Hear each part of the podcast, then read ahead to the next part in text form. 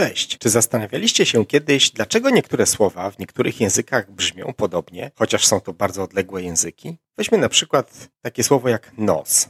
Nos po polsku, po angielsku nose, po niemiecku nase, po holendersku nose, po francusku nez. Wszystko brzmi jakoś tak podobnie, prawda?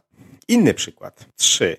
Free po angielsku, tre po francusku, tres po hiszpańsku, jak również dry po niemiecku, też brzmi podobnie. Dodam jeszcze, że trzy w języku staroindyjskim sanskrycie to tiso, a po persku to frajo. Podobnie jak po niemiecku. Dlaczego? Czy to wszystko jest jakiś wielki przypadek? Zarówno słownictwo, jak i struktury gramatyczne wielu języków wskazują tak dużo cech wspólnych, że można domniemywać, że faktycznie mają jeden wspólny prajęzyk. Prekursorem idei prajęzyka, od którego wywodzą się wszystkie dawne języki, a od nich współczesne, był Marcus Zuerius von Boxhorn, Holender urodzony w 1612 roku, który studiował, a później wykładał na Uniwersytecie w Leiden. W 1647 roku przedstawił przełomowe dzieło, które zestawiało ze sobą wiele słownictwa z łaciny, greki, języków perskiego, sanskrytu, języków germańskich, słowiańskich, bałtyckich, przypisując im istnienie wspólnego językowego przodka, którego nazwał językiem scytyjskim. Posłuchajcie, jak wiele wspólnego mają te języki.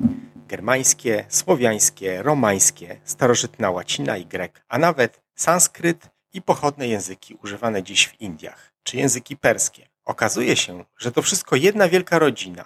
W językach indoeuropejskich rozmawia dzisiaj blisko połowa ludności świata a konkretnie 3,5 miliarda ludzi. Chociaż dowodów na to są tysiące, to jednak nie od razu było to jasne, że te wszystkie języki stanowią jedną pra-indoeuropejską rodzinę. Poza tą rodziną pozostają stosunkowo bliskie nam języki, takie jak węgierski czy fiński, jak również arabski, hebrajski. To wszystko są języki, które nie dzielą z nami tej samej historii. W ramach podziękowań chciałbym podziękować Stanleyowi Billowi, profesorowi Uniwersytetu w Cambridge, który interesuje się Polską, polskim językiem i polską polityką i sporo o tym pisze na Twitterze.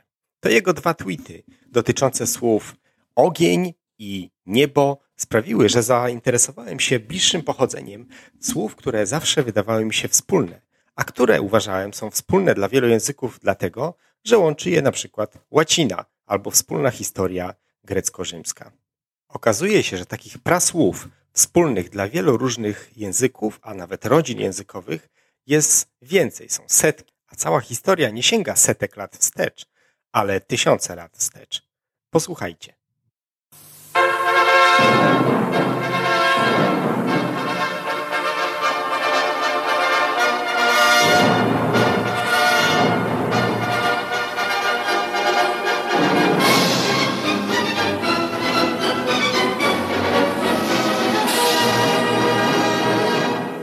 1816 roku Franz Bopp w swoim dziele potwierdził pokrewieństwo języków indoeuropejskich, dając tym samym początek nowoczesnej indoeuropaistyce. W 1838 roku ten sam człowiek udowodnił przynależność języków celtyckich do rodziny indoeuropejskiej. W 1886 roku inny naukowiec Otto Schrader jako pierwszy zaproponował, że praojczyzną Indoeuropejczyków znajdowała się na stepach w okolicach Morza Czarnego, gdzieś pomiędzy Morzem Czarnym a Morzem Kaspijskim, na terenach dzisiejszej wschodniej Ukrainy i Rosji, w okolicach na północ od Kaukazu i na południe od Uralu. Hipotezę tę rozpowszechniła w 1956 roku Maria Gimbutas, autorka teorii kurhanowej, według której pomiędzy 4400 rokiem a 2800 rokiem przed naszą erą konni wojownicy z tych stepów podbili większość obszarów Europy oraz środkowo-zachodniej Azji, wypierając miejscową ludność i narzucając jej swój język. Wraz ze zdobywaniem nowych terenów i osiedlaniem się na nich, pierwotny język najeźdźców ewoluował – dając podstawy dzisiejszej indoeuropejskiej rodzinie językowej. Owa hipoteza o pochodzeniu rodziny ze stepu pontyjskiego, utożsamiająca pra-indoeuropejczyków z kulturą grobów jamowych, posiada w XXI wieku najwięcej zwolenników. W 1800 1951 roku brytyjski językoznawca Roger Latham skrytykował hipotezę o pochodzeniu indoeuropejskiego języka z Azji. Według niego Indoeuropejczycy rozprzestrzenili się z terenów Europy. Idea europejskiej ojczyzny stała się popularna, szczególnie w kręgach nacjonalistycznych. Posługując się pojęciem Ariów, a w rzeczywistości termin ten określa ludy indoirańskie, ideolodzy narodowego socjalizmu stworzyli wbrew nauce ideę Aryjczyka, którego przodkowie mieliby jakoby zamieszkiwać południową Skandynawię i północne Niemcy i stworzyć język, który ewoluował na cały świat. Do języków indoeuropejskich zaliczamy dzisiaj takie żyjące języki jak języki romańskie, włączając w to portugalski, galicyjski, hiszpański, francuski, włoski, retroromański, rumuński. Włączamy do tej rodziny również języki celtyckie, czyli irlandzki, szkocki, walijski. Włączamy do tej rodziny także języki germańskie, czyli angielski, staroangielski, e, norweski, niderlandzki, niemiecki i kilka innych. Do tej rodziny włączamy również bałtycko-słowiański, a więc łotewski, litewski oraz słowiańskie języki, takie jak rosyjski, ukraiński, białoruski, polski, czeski, słowacki, serbski, serbsko-chorwacki, bułgarski, słoweński i macedoński. Do języków indoeuropejskich włączamy także żyjące dzisiaj języki, które rozpoczęły swoją ewolucję od e, indo-iriańskiej gałęzi, a więc Hundistani i całą serię tutaj języków używanych w Indiach, irański, perski, pastcho e, i całą serię języków dzisiaj używanych w Iranie. Zaliczamy do tej rodziny również języki armeńskie, greckie, helleńskie, a także albańskie. Na przestrzeni tysiącleci poszczególne słowa w językach lokalnych ulegały lekkiemu zatarciu, zmianie wymowy. Przyjrzyjmy się kilku przykładom, które pokażą, jak wiele nas łączy.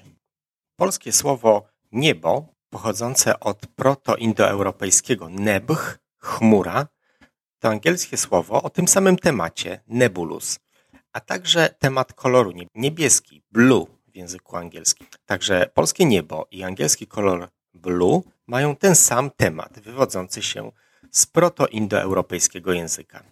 A w języku hindi słowo nebh oznacza niebo. Polskie słowo ogień wywodzi swój temat z proto-indoeuropejskiego egni, ogień. W angielskim znalazły się odpowiedniki słowa ignite, rozpalić, łacińskie ignis, ogień oraz hinduska bogini ognia to Agni.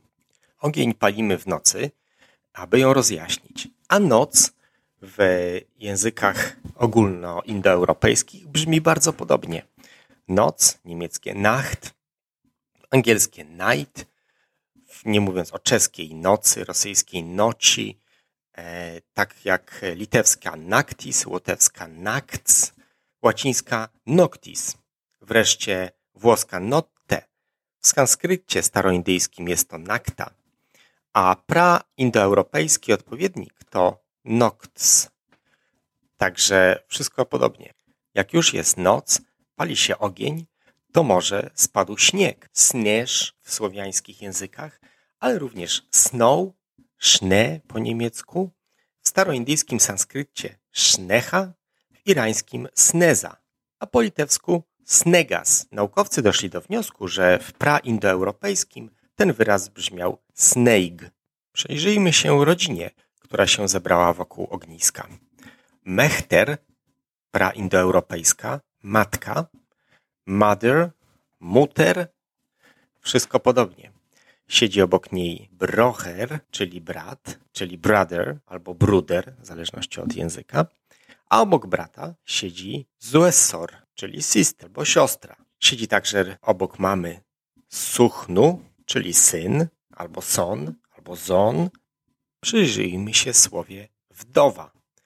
Wdowa po angielsku widow, po holendersku weduwe, witwe niemiecka, wołwę francuska, po włosku wedowa, po hiszpańsku wiuda. Wszystko składa się z podobnych zgłosek i z podobnego rdzenia. A po pra-indoeuropejsku to była withewech. W zasadzie wszystkie liczebniki od 1 do 10 mają podobną wymowę i podobny temat. Przyjrzyjmy się dwójce. Dwa w protoindoeuropejskim języku to dwóch lub dwi. Po angielsku two, po niemiecku zwei, po hiszpańsku duo, po francusku deux, w sanskrycie dwa. Z kolejnymi liczebnikami jest podobnie.